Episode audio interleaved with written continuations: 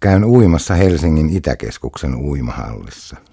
Käyn muissakin halleissa, mutta Itäkeskuksesta on muodostunut hiljalleen lempipaikkani. Uin pitääkseni kuntoani yllä, mutta juuri Itäkeskuksessa toimintaan liittyy paljon muutakin. Siellä olen kuin pienellä lomamatkalla. Isossa poreilevassa lämminvesialtaassa on hämärä valaistus. Sieltä siirryn utuiseen höyrysaunaan. Palaan mielessäni kokemuksiini hamaameista, turkkilaisista kylpylöistä. Lomakokemus jatkuu Itäkeskuksen ostoskeskuksessa, missä nautin Helsingin monikulttuurisuudesta. Ostan aina georgialaista lempikivennäisvettäni.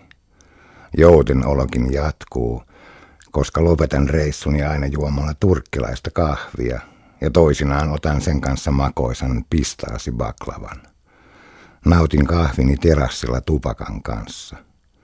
Pelkkä kahvin tuoksu laukaisee usein muistot, mitä sen maku vielä vahvistaa. Palaan Niilin rantojen katukahviloissa nuoruudessani viettämiini aikoihin. Rentouttavan hetken nautinto on myös visuaalinen. Tarkkailen ohikulkijoita ja arvailen heidän etnistä taustaansa – Ihastelen nuorten somalinaisten kykyä näyttää muodikkailta huiviensa ja vartalon peittävien abajoiden erilaisten väriyhdistelmien avulla. Taskussani on aina kamera ja usein tekisi mieli ottaa valokuvia, mutta eihän se olisi sopivaa, joten tallennan näkemäni vain muistojeni epämääräiseen joukkoon. Retki Itäkeskukseen on urbaania joutenoloa parhaimmillaan. Kokemus on oudosti kahtalainen. Olen kuin jossain muualla, poissa arjestani, mutta samalla tiedostan, että mahdollisuus tähän on juuri minun kaupunkilaista arkeani. Olen viime vuosina ollut syksyisin Saarenmaalla yksin ja nauttinut kurkien muutosta. Oikeastaan kahvihetki turkkilaisessa kahvilassa on melko samanlainen.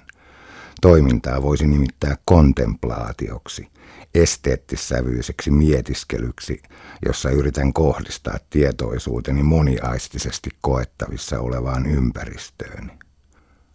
Ihmiselämässä on aina häiriöitä. Muistan, kun join aamukahviani tarkkailen pellolla olevaa jättimäistä kurkiparvea.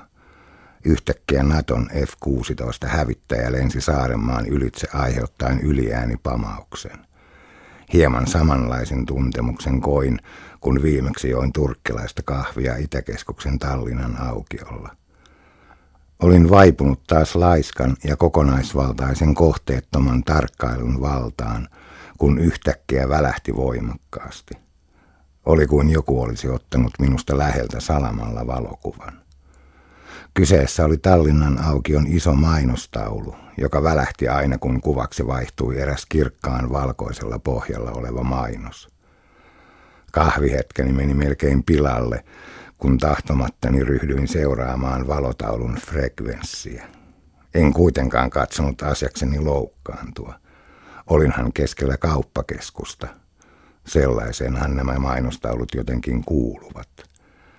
Kyseessä ei ollut siis ruma kategoriavirhe, niin kuin vaikka munakkaaseen tumpattu tupakka.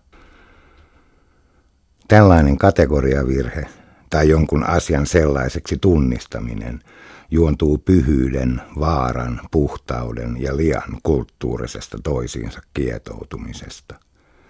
Tätä on tutkinut brittiläinen antropologi Mary Douglas, jonka tunnetun kommentin mukaan lika on ainetta väärässä paikassa.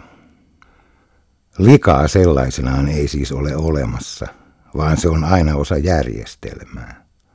Douglasin sanoin, Lika on systemaattisen järjestämisen ja luokittelun oheistuote, joka syntyy, kun tähän järjestämiseen sisältyy sopimattomien elementtien hyljeksiminen. Väännetään vielä rautalangasta. Ruoka ei itsessään ole likaista, mutta ruokatahrat vaatteessa ovat likaisia. Tätä ryhdyin pohtimaan, kun musiikkitalon uudesta jättimäisestä LED-screenistä – Pohjoismaiden suurimmasta nousi somessa kohu. Palasin Douglasin pariin, koska halusin paremmin ymmärtää sen, miksi tunsin raivoa, kun luin musiikkitalon toimitusjohtaja Pekka Kaurasen kommentin. Hänen mukaansa rakennusluvan myöntäminen musiikkitalon mediaseinälle on kulttuuriteko. Raivoni syy on tietenkin se, että kuulun siihen joukkoon ihmisiä, joiden mielestä kulttuurille on suotava tietty itseisarvoisuus. Koen tuon itseisarvoisuuden olevan tae elämän mielekkyydellä.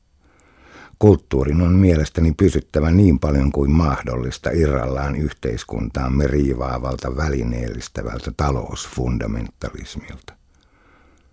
Tätä taustaa vasten Ikean tai L'Orealin mainos musiikkitalon kyljessä on kuin munakkaaseen tumpattu tupakka, rivo ja vastenmielinen.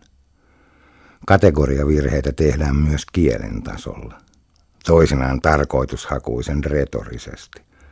Sanan kulttuuriteko käyttäminen tässä yhteydessä on sekin raivostuttavaa. Musiikkitalon sisällä voidaan tehdä kulttuuritekoja, mutta valotaulun pystyttämistä sen seinään tuskin voidaan pitää sellaisena.